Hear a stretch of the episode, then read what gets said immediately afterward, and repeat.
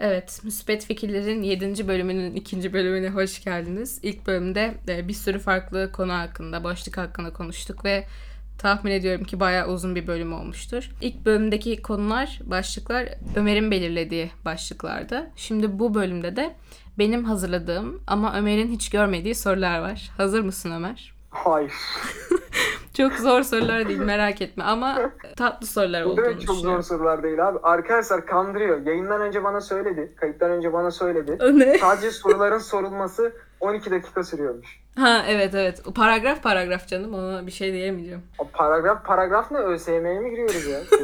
Hayır açıklama yani şöyle e, dinleyicilerimizin Ee, tamam de tamam anlaması sor için. sor. söylüyorum. Yaşayarak öğrenelim abi. Tamam. İlk sorumla başlıyorum. Şimdi anarşist düşünürler vatanseverlik kavramına ki bu arada Emma Goldman e, bölümü dinleyenler bilecektir. Vatanseverlik kavramına e, insanlara gerçek olmayan bir aidiyet yüklediği için e, bir de işte askerleri masum çocukları bombalamaya gönderen duygu olduğu için karşılar. Bu konuda şunu soracağım. Şimdi emperyalist ve sömürgeci bir ülkenin askerleri için bunlar tabii ki doğru. E, ama sence mesela emperyalizme karşı bağımsızlık mücadelesi vermeye çalışan ki bunu asla Türkiye özelinde söylemiyorum sadece. Böyle bir ulusun vatanseverlik duygusu da zararlı mı? Ee, ulusalcılık herhangi bir zamanda, herhangi bir açıdan faydalı olabilir mi? Yoksa böyle uluslar kendilerine başka bir motivasyon mu aramalı ve bu duyguya tamamen karşı mısın? Bir de genel olarak ulus kavramına bakışın ne? İlk bölümde bir şey anlatmıştım. İlkel insanla alakalı hatırlıyor musunuz? İlkel insan faşist. Kendinden başkasına insan demez. Ne oluyor? İşte Hunlarız biz. Öyle bir ulusalcılık, milliyetçilik ta oradan gelir. Diğer insanlara saldırmak, işte kendinden olmayanla savaşıyor. Ta Sapiens'e kadar gidin. Neandertaller Sapiens'lerle beraberken oradan ayrılıp kuzeye doğru göç eden bir ırk. Hatta galiba önce Asya'ya uğrayıp sonra kuzeye gidiyorlar da önemli değil. Şimdi Sapiens bir noktadan sonra gidiyor abi. Bunlar bu arada ayrılırken Neandertal Sapiens'ken ayrılmıyor. Yani e, ikisi sonradan evriliyor. Homo'nun ilk hali olarak düşün. Sonra gidiyorlar ayrılıyorlar birbirlerinden. Neandertal gidiyor, Sapiens kalıyor. Şimdi Neandertal gidiyor Almanya civarında bir yere yerleşiyor bir vadiye. Sapiens kalıyor. Afrika'da çok gelişiyor. Canı sıkılıyor gidiyor Almanya'ya doğru. Neandertal'le karşılaşıyor. Neandertal'i yok etmişler. Neandertal, Neandertal'le karşılaşmasından 3000 yıl sonrasında Neandertal kemiği yok. Neandertallere dair iz yok. Bayağı bir soykırım yani. Aynı atadan geliyorsun. E sen de homosun o da homo. Ki benziyorsun da. Şöyle bir durum var orada. Yani e, bazı iddialara göre bütün nesli katletmişler. Bazı iddialara göre de erkeklerini katledip kadınlarıyla ilişkiye girmişler. Şimdi insan doğası faşist. Bu şu demek değil. Nietzsche'ci bir yaklaşım değil bu. Yani insan doğası bencildir. Bencilliğinizi kabul etmezseniz ilerleyemezsiniz. Hayır yani bencilliğini kabul edip bunu değiştirmeye çabalamalısın. Ki iyi bir insan olabilesin. Faşistliğini kabul edip bundan kurtulmaya çalışmalısın. Ki iyi bir insan olabilmelisin. Şimdi ulusalcılık, milliyetçilik Emma şu yüzden karşı çıktığı bir e. Hatta önce şunu anlatayım. Yani devrim askeri var. Mesela Zapatistalarda EZLN diye bir ordu var. Ordu ya. Ordu bayağı teşkilatlanmış. E, hiyerarşik bir yapısı olan. Bizim ordularımızın hiyerarşik yapısına benzemiyor bildiğim kadarıyla. Onlarda 12'li teşkilat sistemi gibi bir şey vardı. Tam e, detaylarına hakim değilim. E, ama abi e, bu Emma düşünceleri anarşist ideal toplum için. Çünkü anarşist bir toplum oluşturduğunuz zaman anarşist bir dünya oluştur, otonom bir toplum düzeltiyorum. Otonom bir toplum, otonom bir dünya oluşturduğunuz zaman askere ihtiyacın kalmıyor. Ne için savaşacaksın ya? Yani bütün dünya şeyi ortak cevherleri. Herkes birbirini insan olduğu için seviyor.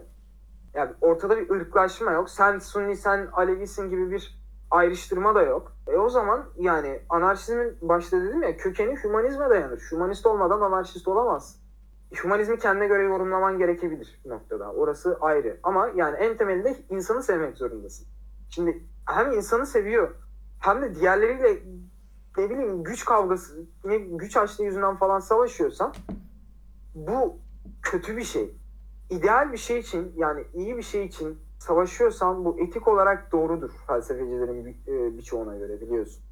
Hı hı. İşte abi devrim için kan dökmek yani burada kan dökmek e, dolayısıyla doğru olabilir. İşte ne kendini savunmak için kan dökmek, savaşmak doğru olabilir. Ama Emma Goldman'ın Bakunin'in hayal ettiği toplumda kendini savunmaya ihtiyaç yok. Mesela e, Meksika'daki otonom bölgelerde şey yok. Asker yok. Yerli halk birbirine saldırmıyor. ihtiyaç yok. O bölgede terörist yok ya. Meksika'da tamamıyla e, yani yağmalanmaya açık bir ortamda şey yok. Terörist yok.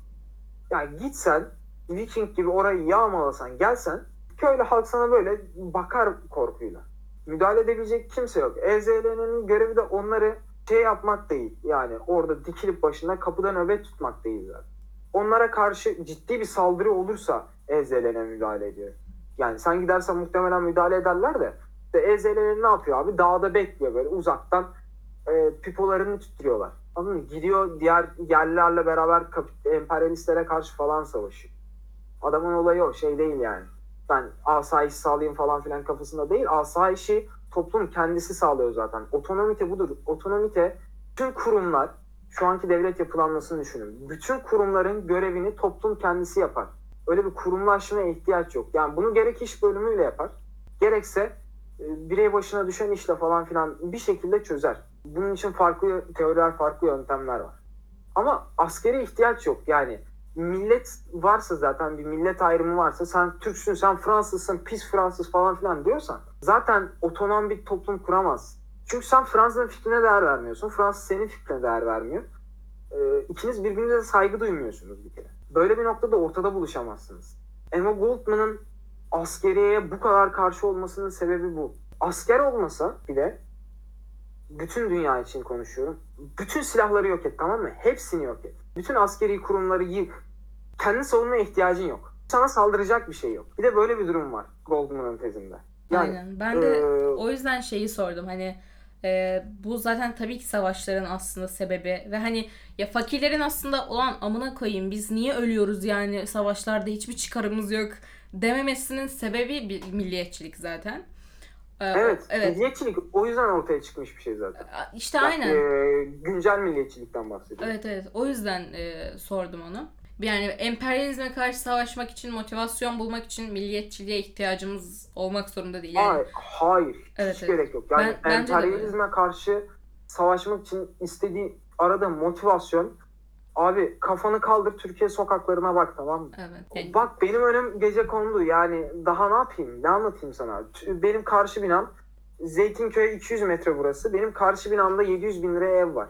Aradığım motivasyon bu abi. Bence de ideal bir toplumda e, emperyalizme karşı savaşmak için yani motivasyonun ne olması gerektiği açık yani emperyalizmi kötü bir şey olması ve yaşadığın yeri savunman aynen, gerekmesi. Aynen aynen. Ee, ama mesela yani halkın bu kadar sistematik şekilde cahil bırakıldığı ve dünyadan hiç haberi olmadığı yani bence bu kadar hani geri bırakılmış bir e, dünyada şey olabilir ya vatanseverlik fayda sağlıyor olabilir. Hani vatanım için öleceğim düşüncesi böyle bir toplumda fayda sağlıyor olabilir. Bak şimdi bu bir araç. Tamam mı? Devlet mesela toplumsal düzeni sağlamak için bir araç olabilir. Çok rahat olabilir. Yani SSCB'yi kurarsın sonra e, ideal bir toplum yaratırsın. Sürer gider bu. Ama e, Bakunin'in yönetime karşı olmasındaki sebep neydi? Yönetime gelen kişinin yozlaşacağını iddia ediyor. Meşhur Stanford deneyi. Stanford deneyindeki gibi düşünün. Yani güç yozlaştırır. Bu psikolojik olarak, deneysel olarak kanıtlanmış bir şey. Şimdi milliyetçilik de aynı potansiyel sıkıntıya sahip. Şimdi anarşizmin eğer anarşizm üzerinde anarşist toplum, otonom bir toplum yaratmak üzerine çalışacaksan zaten anarşizmin en büyük sıkıntısı bu da değil. Otonomi. Yani abi toplum kendi kendini yönetecek de otonomitede. Toplum bu rasyonelliğe sahip mi mesela? Düşünsene yani yönetimi tamamıyla Türk halkının eline verdiğini düşün. Görüyorsun değil mi kargaşayı kaosu? Yani önce toplumu ve eğitmen lazım. Ya o ideal vatandaş, ideal insanı bir yaratman lazım. Her şeyden önce hümanizmi öğretmen lazım insana saygı duymaya öğretmen lazım. Sonra işte diğer özgürlük kısıtlamalarını falan filan öğreteceksin. Milliyetçiliğin neden gereksiz olduğunu, emperyalizmin neden kötü olduğunu falan filan ki sonrasında artık bir noktadan sonra anarşizme doğru, otonomiteye doğru ilerleyebilirsin. Önce eğitim ama. Yani eğitmemiş bir toplum devrim yapamaz zaten. Ama işte burada da şöyle bir sıkıntı var. İnsanların mesela milliyetçiliğin neden hani yani neden herhangi bir millete, ülkeye değil de yaşadığınız dünyaya ait olduğunuz gibi işte evrensel duyguları. Onun dışında otonomiteyi, toplum hedeflerine e, dayalı bir kolektif bir yaşamı falan öğretebileceğin bir eğitim sistemini de bugünkü sistem içerisinde kuramazsın. Ya işte değişim öyle pat diye olabilecek bir şey değil abi. Önce zemin hazırlanması lazım. Şimdi e, mesela biz Cumhuriyeti öyle bir anda Osmanlı yıkıldı Cumhuriyet kuruldu zannediyoruz. Öyle bir şey yok. Osmanlı'nın yıkılış sürecinde Cumhuriyet'in temellerinin bir atılma süreci var. Tamam mı? Yani sarayda bir meclis oluşmaya başlıyor. Bunun üzerine artık Cumhuriyet'in oluşan zeminin üzerine bir devrim gerçekleşiyor. Yani Kurtuluş Savaşı bir devrimdir. Bu devrimin e, sebebi önceden hazırlanmaya başlanan şeydir, süreçtir, yapıdır. Bu yapıyı hazırlamak kolay bir şey değil, bunu kabul ediyorum. Otonom bir devrim söz konusu olabilir mi? Çok büyük bir muamma. Yani şöyle toplumdaki her düzen yıkılmaya mahkumdur. Evet, Bir- bak buna ben de artık katılıyorum. 100 yıl sonra, 1000 yıl sonra yıkılacak, bu da yıkılacak. Buna- Ama nasıl? Bunu mesela ben de şey bölümünde anlatmıştım. Bir distop... Senden alıntı yaptım zaten. Gerçekten. bir distopyada yaşıyoruz bölümünde anlatmıştım. Yani hiçbir düzen hani beğenin ya da beğenmeyin kalıcı değil yani. Tarihin sonunda değiliz. Yani göktaşı düşmediği sürece, insanlığın sonu bit e, gelmediği sürece her şey değişecek yani. Bunun e, şey kaçar bir yanı yok. Bu yüzden sana katılıyorum. O zaman diğer soruma geçeyim mi? Geçebiliriz tabii ki. Ee, şey falan demiştik ya işte devrim yaparken kan dökülebilir falan dedin. Tam onunla ilgili bir sorun vardı. Ee, şimdi geçenlerde Günzileli'yi biliyor musun? Galiba hayır. Okey. Ee, Günzileli Türkiye'de anarşizmin e, en önemli isimlerinden biri bence. Çünkü yani zaten... Ne? ya şöyle Türkiye'de anarşizmin çok fazla ismi yok. o yüzden e, otomatikman en önemli isimlerinden biri oluyorsun birkaç kitap yazınca. Ha sapağın yazarı. Aynen Sapan yazarı. Tamam. Tamam, tamam. Ha. Biliyorum. Ee, Yani ama- Çok hakim değilim. Varlığından haberdarım sadece. Okey. Anarko komünist bir e, anarşist. Geçenlerde geçenlerde dediğim bir iki ya birkaç hafta önce falan herhalde emin değilim. Twitter hesabından bir şey paylaştı tamam mı? Stalin dönemi ve e, istiklal mahkemelerine konu alarak. Yani bu ikisi kapsamında şunu söyledi. Bir yerde insan asılıyorsa orada devrim bitmiştir. Şimdi sen buna katılıyor musun? İnsan asmadan devrim yapılabilir mi? Ve gerçekten bir yerde insan asılıyorsa o devrim bitmiş midir? E, bunu dinlemek istiyorum. Abi ben buna katılıyorum. Çok güzel bir soru biliyor musun? Çok zor bir soru. Ne desem boka batıyorum. Şöyle devrim bitmemişse, devrimsel süreç bitmemişse yani ne diyeyim SSCB kurulma aşamasındaysa mesela Lenin döneminde Kızıl Ordu ve Beyaz Ordu'nun çarpışmalarını düşünün. O dönemde radikal ve sözü fazlasıyla dinlenen Çarlık yanlarını asmak devrimin bir parçasıdır. İstiklal mahkemeleri de Ama- aynı şekilde bence bu arada. Sonrasında aynen işte istiklal mahkemeleri de öyle. Ya istiklal mahkemeleri Cumhuriyet'in kurulma süreci devam ederken ortaya çıkıyor. Evet. Abi oradan biri geliyor e, giyinmiş böyle uzun peçe tamam mı? Diyor ki Cumhuriyet diyor şeytanın işidir diyor. Asacaksın bu adamı başka çaren yok. Evet evet devrim yapıyorsun yani kimse kusura bakmasın. A- a- aynen öyle yani. yani şey Ee, ya bazı yu- omlet için yumurta kırmak gerekir abi. bazı anarşistler çünkü şey e, yani istiyorlar ki devrimciler karşı devrimciler de otursun böyle rakı sofrası kursun Atatürk Seyit Rıza ile atıyorum tamam mı? Ha, ha, yani ha, ben mesela Ulus Baker'i bu açıdan çok eleştiririm. Ulus Baker e, biraz böyle düşünüyor biliyorsun. Sandıkta kazanırız abi kafasında bir adam. Mesela Marx'ın en büyük sıkıntısı budur. Marx çok çok narindir. Birinci Internasyonel'de yöntem bazında genel kabul gören Bakunin'in fikirleridir mesela. Daha radikal fikirler kabul görür. Hatta ve hatta Birinci Internasyonel sonrasında Marx ve Hegel oturup Komünist Manifesto'yu düzeltirler. Komünist Manifesto'nun ilk halini bulabilirlerse çok daha abi lütfen bizde görün kafasında bir şey. Sonrasında artık biz buradayızdan şeyi ortaya çıkıyor. Olayı ortaya çıkıyor.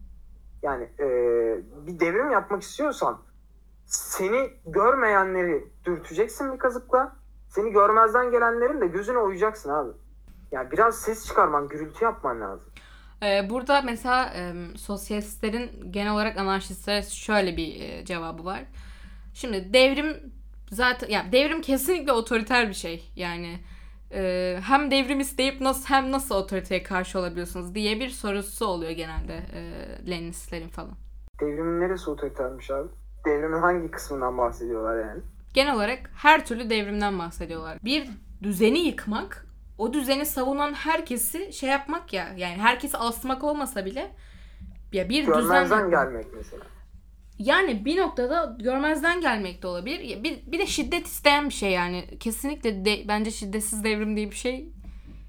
Gan- Söz konusu olamaz. Yani Gandhi değilsen hiçbir şey olmasa söz sözlü şiddetin olması lazım. Yani evet. Yani e, bilmiyorum ben e, çok çok saçma buluyorum bunu. Devrim otoriter değildir. Devrim olsa olsa etik dışı olur. E, neden dolayı? insanların fikirlerini kaba kuvvetle ortadan kaldırıyorsun. Saygı duydukları, güvendikleri şeyi. Ve insanları öldürüyorsun aynı zamanda. Olsa olsa etik dışı olur. Ki süreç bakımından bir anarşist için etik dışıcılık çok da büyük dert değildir. Şey mesela bu devrim otoriter değil de diyorsun. Hani halihazırda var olan bir otoriteyi yıkıp özgürlük almanın otoriter olduğunu düşünmüyorsun mesela. Evet. Yani devrimsel süreç belki otoriter olabilir. Yani bu otorite dediğimiz şey diğerlerinin fikirlerini yok etmek değil zaten. Otorite bir dayatma. Şimdi ortada bir dayatma yok. Ama yani özgürlüğü ortaya koyduktan sonra özgürlük için bir şey yapıyorsan adama şey yapamazsın zaten. Otonom yaşayacaksın falan filan Tabii. diyemezsin. Ya, aha aynen mesela Sen anarşist... çıkacaksın başbakanlık yapacaksın yarın diyemezsin. İşte adamın reddetme hakkı var. Ha, anarşist toplumda ben yapmak istemiyorum diye. Şöyle bir şey var mesela bir kere kesinlikle çok katılımcı bir demokrasi var yani temsilli diye bir şey yok. Aşırı katılımcı. Yani herkesin katılımını e, herkesin katılımından oluşan bir demokrasi E, ve hani alınan kararı istemeyenler ben katılmıyorum diyenlerin her zaman ayrılma hakkı var yani. Çoğunluğun mesela sen bugünün Türkiye'sinde çoğunluğun aldığı AKP kararına uymak zorundasın. Ama anarşist bir e, düzende ben kararınızı beğenmedim deyip ayrılabilirsin yani. Aynen. Yani çekip gidebilirsin abi. Ee, Ve hani anarşist düzende alınan kararlar anarşizmin yapısı gereği çok şey değil. Yasa tasarısı değil mesela anladın Hı. mı? İşte maske takacaksınız takmazsanız 9 bin lira ceza falan. Öyle kurallar değil. Yani ne alırsın en fazla? Orada yaşayamazsın o komünde yaşamazsın yani mesela zarar verdiğin Ha için. yani zarar veriyorsa o komünden ayrılırsın. İşte ne gibi kararlar alabilirsin abi? Çok abi aklıma hiç karar gelmedi biliyor musun? yani, İnsan hakkını kısıtlamayan. yani birbirini öldüremezsin mesela. Ha mesela yani etikle ilgili kararlar alabilirsin. Aynen. Tam bak bununla ilgili bir soru soracaktım. Ee, o zaman bunu sorayım.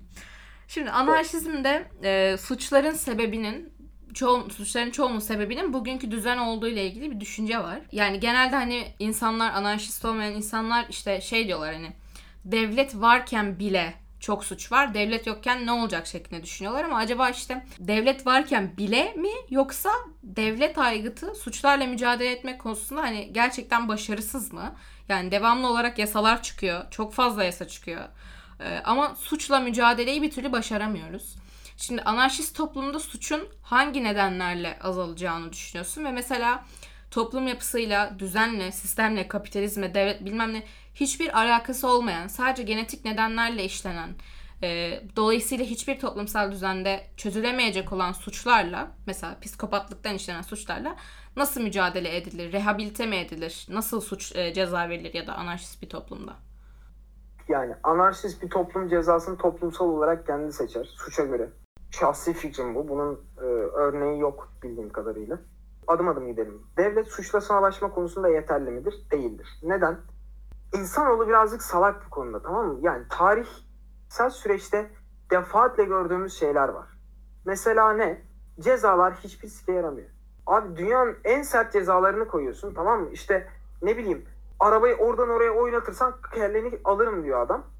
Suç işlenmeye devam ediyor. Neden? Çünkü dayatmalar insanoğlunu et, şey yapamıyor, durduramıyor. Yani e, şu an bir banka soysan kuvvet yani %98 ihtimalle falan yakalanırsın. Ama insanlar bir şeyler sormaya, bir yerleri sormaya devam ediyorlar. Yakalanıyorlar mı? Yakalanıyorlar. Ama ya yakalanmazsam düşüncesi eşlik ediyor mesela. Bu suçu neden işlememesi gerektiğini öğretmezsen adama suçu ortadan kaldıramaz. Suçu işlememesinin sebebini de cezaya bağlarsan eğer ceza almama ihtimali varsa adam suçu işlemeye devam eder yani. Ortada anarşizmin kanunları etiktir. Mesela Piotr Kropotkin diye bir adam var. Anarşist etiğin yazarı. Anarşistlerin genel olarak anarşist otonom kanun olarak kabul gördüğü, e, kabul ettiği kitap budur. Etmeyenler de vardır belki bilmiyorum da. Ben öyle diyorum en azından. Bu etiğe dayalı olarak suçları belirliyorsun zaten otonom toplumda. Yani dedim ya işte maske takmamak gibi bir suç yok otonom toplumda. Çünkü bireysel bir karar. Bunun etik bir yapısı yok. Ha şöyle olur. Maske takmamak diğer insanların ölmesine sebebiyet veriyor. Bu kasten cinayettir. Dolayısıyla maske takmazsanız cinayet suçundan yargılanırsınız. Mesela. Ama toplum bunun farkında olacağı için ve cinayete karşı etik bir hassasiyet taşıyacağı için maske takar zaten.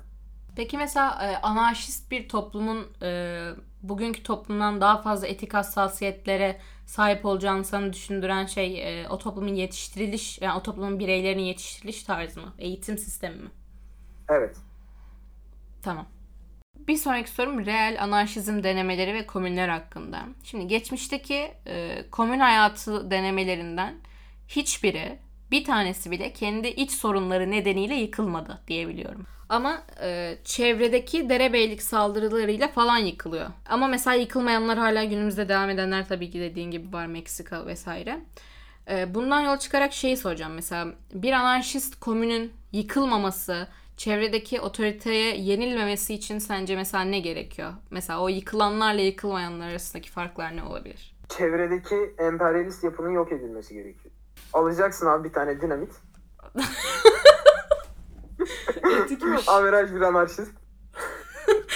Başlarken "Aa, canım anarşistler terörist değildir yanlış biliyorsunuz. Var abi benim dolabımda 4 tane Kalashnikov, bir tane M4, bir tane de büyük RPG var mesela. Ve Ama terörist değilim falan. yok bu arada sayın devlet yetkilileri öyle bir şey yok. Gelin bakın abi. gerçekten şaka yapıyor.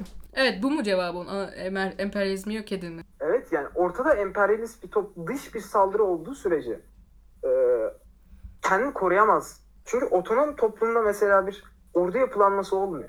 Eğer bir ordu yapılanması varsa otonom toplum tamamıyla kurulmamıştır. Devrim bitmemiştir. Troçki diyordu ya devrim Hı hı. ulusal uluslararası bir komün oluşmadığı sürece devrim bitmez. Devrim uluslararası bir otonomite oluşmadığı sürece bitmez. Bir otonom bölge oluşturuyorsun. Kuzeyinde New York var mesela. New York geliyor seninle sataşıyor, sana uğraşıyor. Bu devrim bitmemiştir. Sen otonom bölgeyi kuramamışsın daha. O bir kurma girişimidir. Bir e, otonomite girişimidir o. Bir sonraki soruma geçiyorum o zaman. Tabii ki bekliyorum. Şimdi bir sonraki sorum e, güncel sorunlar ve güncel çözüm önerileriyle ilgili. Yani şimdi bugünün yoksulluk ve eşitsizlik gibi sorunlarıyla ilgili bazı çözüm önerileri var dünyada konuşulan. İşte evrensel temel geliri gibi, ücretsiz sağlık ve eğitim hizmeti gibi vesaire vesaire.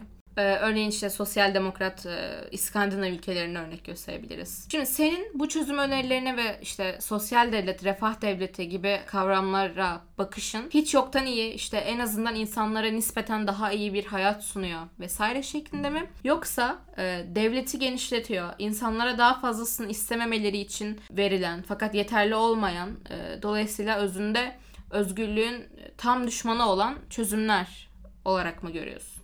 Çünkü iki şekilde düşünen anarşistlerle karşılaştım yani. Ben ikinci şekilde düşünen bir anarşistim ama burada bir şey var. Ayrışma olmak zorunda. Şimdi siz şey yapabilirsiniz. Sosyal liberalizmi kabul edip sosyal liberalizmin kötü olduğunun, yetersiz olduğunun farkında olabilirsiniz. Bunu bir basamak olarak kullanabilirsin. Demiştik ya devrim adım adım ilerleyen bir süreç. Yani anarşist, otonom bir toplumun oluşması için önce toplumu eğitmen lazım. Bunu da kapital bir düzende yapamazsın. Düzen buna izin vermez. Düzeni yavaş yavaş ona doğru kaydıracaksın böyle adım adım adım adım. Bak Ya, düzen Yanaştıracaksın düzeni oraya. düzen buna izin vermez dedin ya bununla ilgili şöyle bir ekleme yapayım. Mesela e, kapitalist düzen içerisinde ufak tefek e, değişmelerle ve hani güncellemelerle o düzeni böyle ne bileyim yara bandı saran hani böyle kötülüklerini işte şey yapan anladın sen demek istediğimi insanlara biraz daha refah sağlayan falan E, çözüm önerileri kalıcı olmuyor yani onu e, onu orada tutan bir baskı oluyor. Mesela Sovyet Sosyalist Cumhuriyetler Birliği ayakta olduğu sürece işçiler ayaklanmasın diye sosyal devlet anlayışı daha genişliyor. Sovyet Sosyalist Cumhuriyetler Birliği yıkılınca bir sürü işçi hakkı kazanımı kaybediliyor mesela. Dediğin gibi aslında kapitalist sistem içerisindeki kazanımlar kalıcı olmuyor yani. Bu açıdan da sıkıntı. Abi sistem kendini korumaya çalışıyor çünkü. Kapitalizm acayip adaptasyon olan çok esnek bir şey. Yani çok fazla taviz verip kendi e, çıkarlarını hala koruyabiliyor. Sen bunları M1'li MacBook'la kaydediyorsun değil mi? Evet.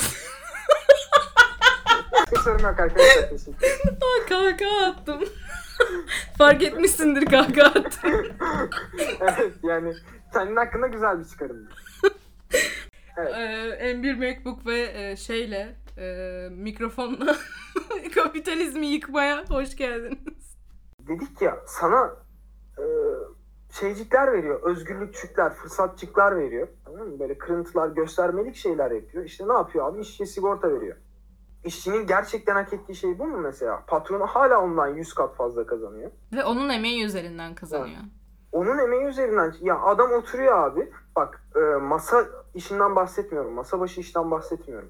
Adam oturuyor işte pes atıyor ofisinde. Aşağıda fabrika düşün. Aşağıda birisi torna tezgahında mesela. Torna tezgahındaki adam yukarıda pes atan adamın pes oynayabilmesini sağlıyor.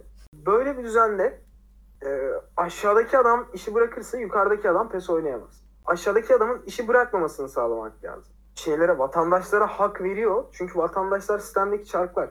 O çark, hak vermezsen o çark yerinden çıkıyor. Çarkı oraya vidalamak gibi bir şey ona hak vermek.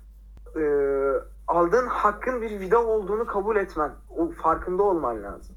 Tiyatro falan da böyle e, yaygınlaşıyor bu arada. Sanayi devriminden ve hani işlerin harbiden e, oha derecede çalıştığı e, zamanlarda hani ulan işçiler şimdi kalkar özgürlük işte adalet eşitlik falan gibi saçma şeyler ister falan diye şey yapılıyor yani. E, işlerin hayatlarını daha e, iyi bir hale, daha mutlu bir hale yani çok da bir şeyler hakkında düşünmeyecekleri bir hale getirmek için işte tiyatro yaygınlaştırılıyor. Daha ondan da önce futbol yaygınlaştırılıyor mesela. Ee, hatta yani bu yüzden işte futbol kapitalisttir, futbol seven sol- solcu olamaz falan bile diyenler var yani. Abi Öyle. öyle. çok fazla iş var ya. Yani bunlara Kaczynski bunları ikame etkinliği olarak adlandırıyor. İnsanın çok çok basit anla mü- müthiş basit anlatıyorum. Ee, anlattığım şeyle neredeyse hiç alakası yok. Yani o kadar basitleştirip anlatıyorum.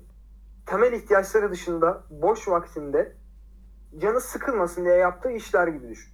Bunun daha komplike yani yaklaşık 20 paragraflık bir anlatısı var ikame etkinliğinin. Bu işleri yapmazsa çalışmak bir temel ihtiyaç düzende sistemde. Bu işleri yapmazsa e, boşta kalıyor insan. İkame etkinliğinin boşu onu farklı ve daha tehlikeli hareketlere yöneltiyor. Ne yapıyor abi? Düşünüyor mesela.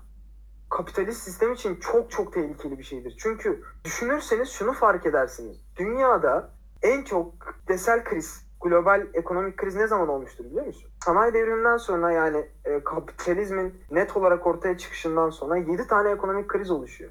Ondan önce mesela ne zaman oluşuyor Avrupa genelinde? Büyük çiftlikler oluşuyor. İki emperyal yapıdır büyük çiftlikler. Çünkü küçük çiftlikleri şey yapıyor, e, yönetiyor büyük çiftlik dediğin şey.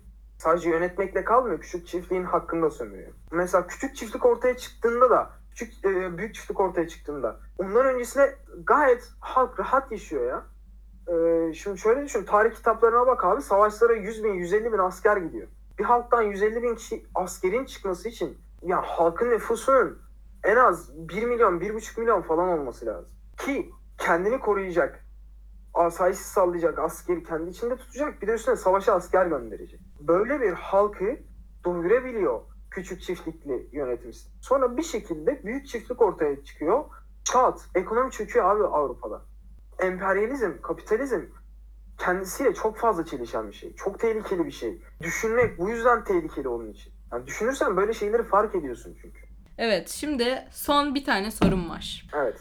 Sosyalizm ve e, sosyalist devrimler ne kadar hataları olursa olsun arkasında e, bazı miraslar bıraktılar. E, Sınıf bilinci kazanmış işçiler, nispeten düşmüş çalışma saatleri, sosyal devlet anlayışı, örgütlenmiş ve siyaset sahnesinde yer kazanmış e, işçiler, sol partiler e, gibi etkiler bıraktı. Anarşist devrimler ve anarşizm dünyayı bu kadar etkiledi mi sence?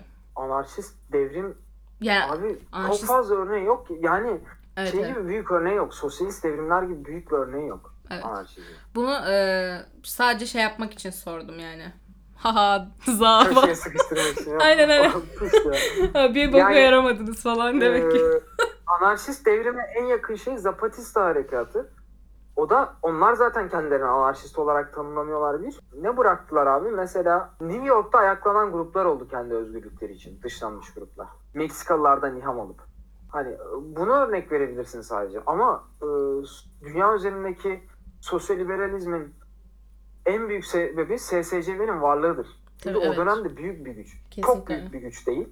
Mesela e, Emrah Sefa Gürkan şunu söyler. Komünizm eğer Almanya'da çıkmış olsaydı komünist ülkeler şu an vardı.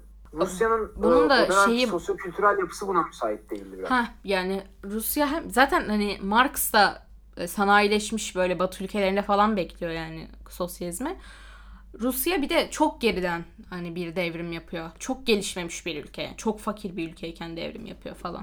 Ya fırsatı yakalayınca yapışıyorlar abi. Şimdi Evet. e, ayaklanmanın çok temel bir şartı var. Tamam mı? Güç çoğunluğunu sağlamak zorundasın.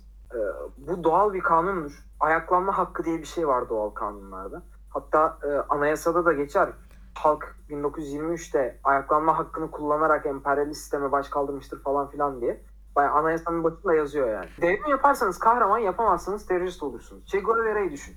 Gözünün önüne getir. Fikirlerini düşün. Tamam mı? Evet, e, şeyle hapishanelerdeki gayleri başarısız olsaydı Hitler'le bir tutulurdu. Günümüzde ideolojilerin işi çok boşaltıldı. çok. Atatürk de öyle yani mesela. solculuk, Kemalizm de öyle tabii canım. Ee, Atatürk'le ilgili yazılan en önemli kitaplardan birisi tek adamdı galiba. Evet. 3 baskı satmış sadece. 90 bin falan ediyor toplam. Türkiye'de abi e, bir milli bayram gelsin. An- sadece Antalya'da ben sana 90 bin tane Atatürk fotoğrafı paylaşan insan bulurum. Eklemek istediğin herhangi bir şey var mı? Şu an için abi eee, çok çok çok temel şeyler söyleyeyim. Anarşist olun demiyorum. Kimseye demem. Zaten anarşistlik, eee, anarşizm aa şu anarşist olalım diye hadi anarşist olalım diye olunacak bir şey de değil. Akıl kârı bir iş değil. Sadece anarşizm için değil bu. Tabii ki. Sosyalizm ve liberalizm de- için de aynı şey geçerli. Tabii ki. Yani dedik ya bu bu ideolojiler havalı şeyler değil. Ama hayatınızın bir noktasında ben Adel biliyor. Aşırı apolitik yaşıyordum abi. Evet. Müthiş apolitik. Yani dünya sikimi minare götüme tamam mı? Bir yerden sonra artık bir şekilde hayatınıza giriyor. Yani bir kitap okuyorsunuz. Aa o öyle olsa nasıl olur diyorsunuz. Öteki bir kitaba yönlendiriyor falan. Benim mesela bu işe bulaşmamın sebebi olan kitap Erasmus'un Deliliğe Övgü kitabı. Yani e, bir ideolojiye körü körüne bağlanmayın. Bir teizmi savunacaksanız İslamcılığı savunabilirsiniz. Yani mantıklı buluyorsanız onu da savunabilirsiniz. Son söylemek istediklerim buydu abi. Tamam. ee, Körü körüne hiçbir şeye bağlanmayın. Çok çok okuyun. Başka Bence şey de. Buna çok çok çok katılıyorum. Çok çok çok okumak lazım. Okumaya üşeniyorsanız da benim podcastlerimi dinleyebilirsiniz. ben sizin yerinizde okuyup podcast yapıyorum. Önemli kitapları yapıyorum bir de. Öyle Adam Smith falan değil. çok iyi. Evet. İki buçuk saat konuştuk. o zaman. Dur kapatma. Ne yapalım? Aa! falan. Evet onu unuttuk. Hemen hemen kitap önerisi, ya. kitap önerisi ve e, film belgesel bilmem ne cartçut önerecek şimdi Ömer. Abi e, Banano'nun Silahlı Neşesini mutlaka okuyun. Gayda Bord'un Gösteri Toplumu diye bir kitabı var. Müthiş bir kitap. Medyanın toplum üzerindeki etkisiyle falan alakalı. Mutlaka okuyun. Bunların bana Piotr Kropotkin'in adını e, yaz. bunları atar bunları atarım ben sana aşağıda yazarsın. Evet. Hatta e, benim arşivimde varsa PDF linklerini de bir klasöre toplar hepsini atarım. Ben de bulabilirim PDF'lerini. Piotr Kropotkin'in anarşist etiğini, David Graeber'ın anarşist bir antropolojiden parçaları, Harari'nin Sapiens'ini mutlaka okuyun. Sapiens'i mutlaka okuyun bu arada. Sapiens'i Hmm. okumadıysanız bu podcast'i niye dinliyorsunuz? Gidin önceki Sapiens'i okuyun.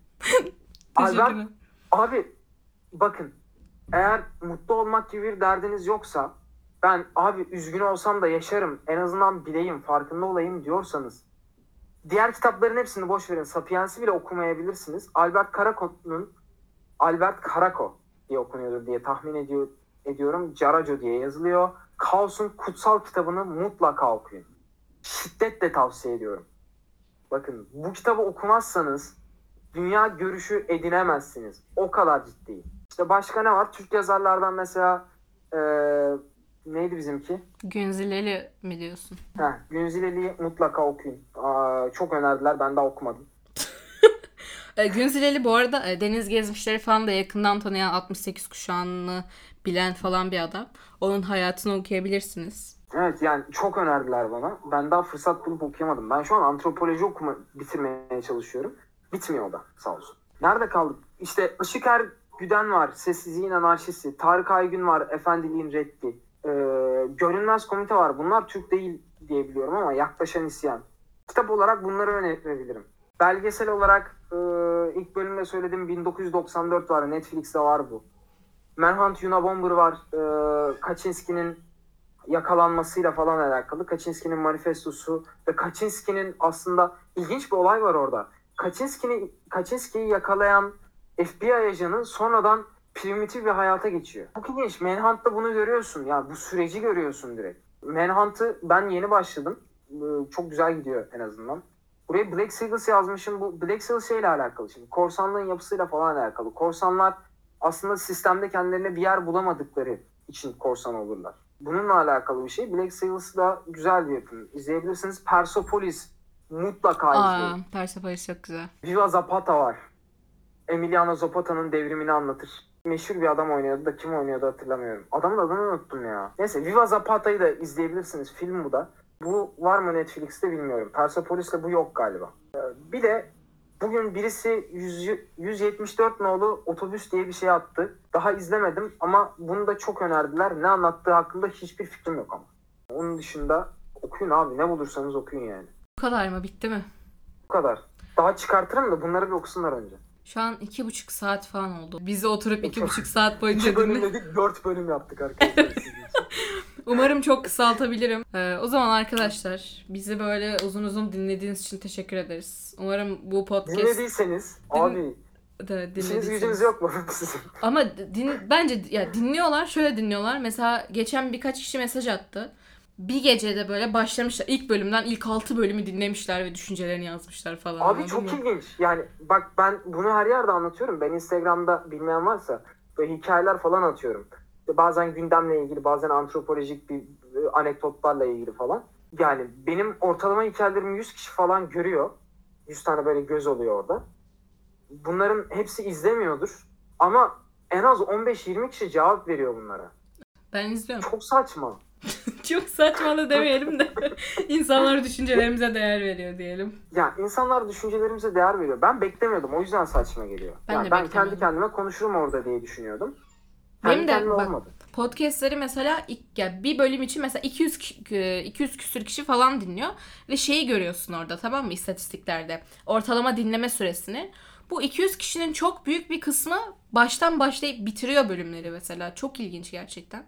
Acayip abi. Yani ben e, işte bu yüzden e, otonom yönetimle ilgili umudunuz olabilir. İnsanlar öğrenmeye aç dinliyorlar. Otonom yönetim kurulacaksa bu podcast'in dinleyicileri kurulacak. Tabii abi Adil'in dinleyicileriyle kuracağız. Buradan da duyuralım. Arkadaşlar biz Liseler Birliği diye bir şey kurduk. Bununla ilgili çok fazla çalışamadık ama çalışacağız. Ne bileyim araştırın, Instagram'dan takip edin falan yapacağız bir şeyler. Aklımda bir sürü şey var da vaktim olmuyor. ben de varım. Pek bir şey Var. yapmadım. Yani o da hiçbir şey yapmıyor. Evet ben de hiçbir şey yapmadım. Evet Tamam. arkadaşlar e, dinlediğiniz için dinlediyseniz dinlediğiniz kadar artık teşekkür ederiz. Sonraki bölümlerde görüşmek üzere. Kendinize iyi bakın. Hoşçakalın. Bu arada umarım bu bölüm size bir şeyler katmıştır.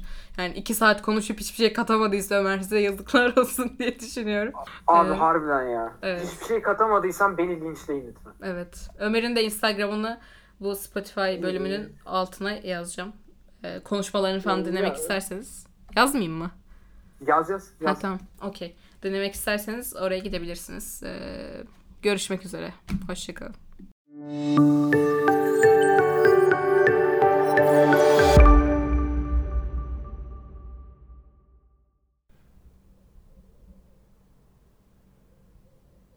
mısın lan? Pişt. Bir şey söyleyeceğim. Benim mikrofonum ne kadar süredir kapalı? Sen bütün konuşmayı duydun mi? Bayağı kapalı.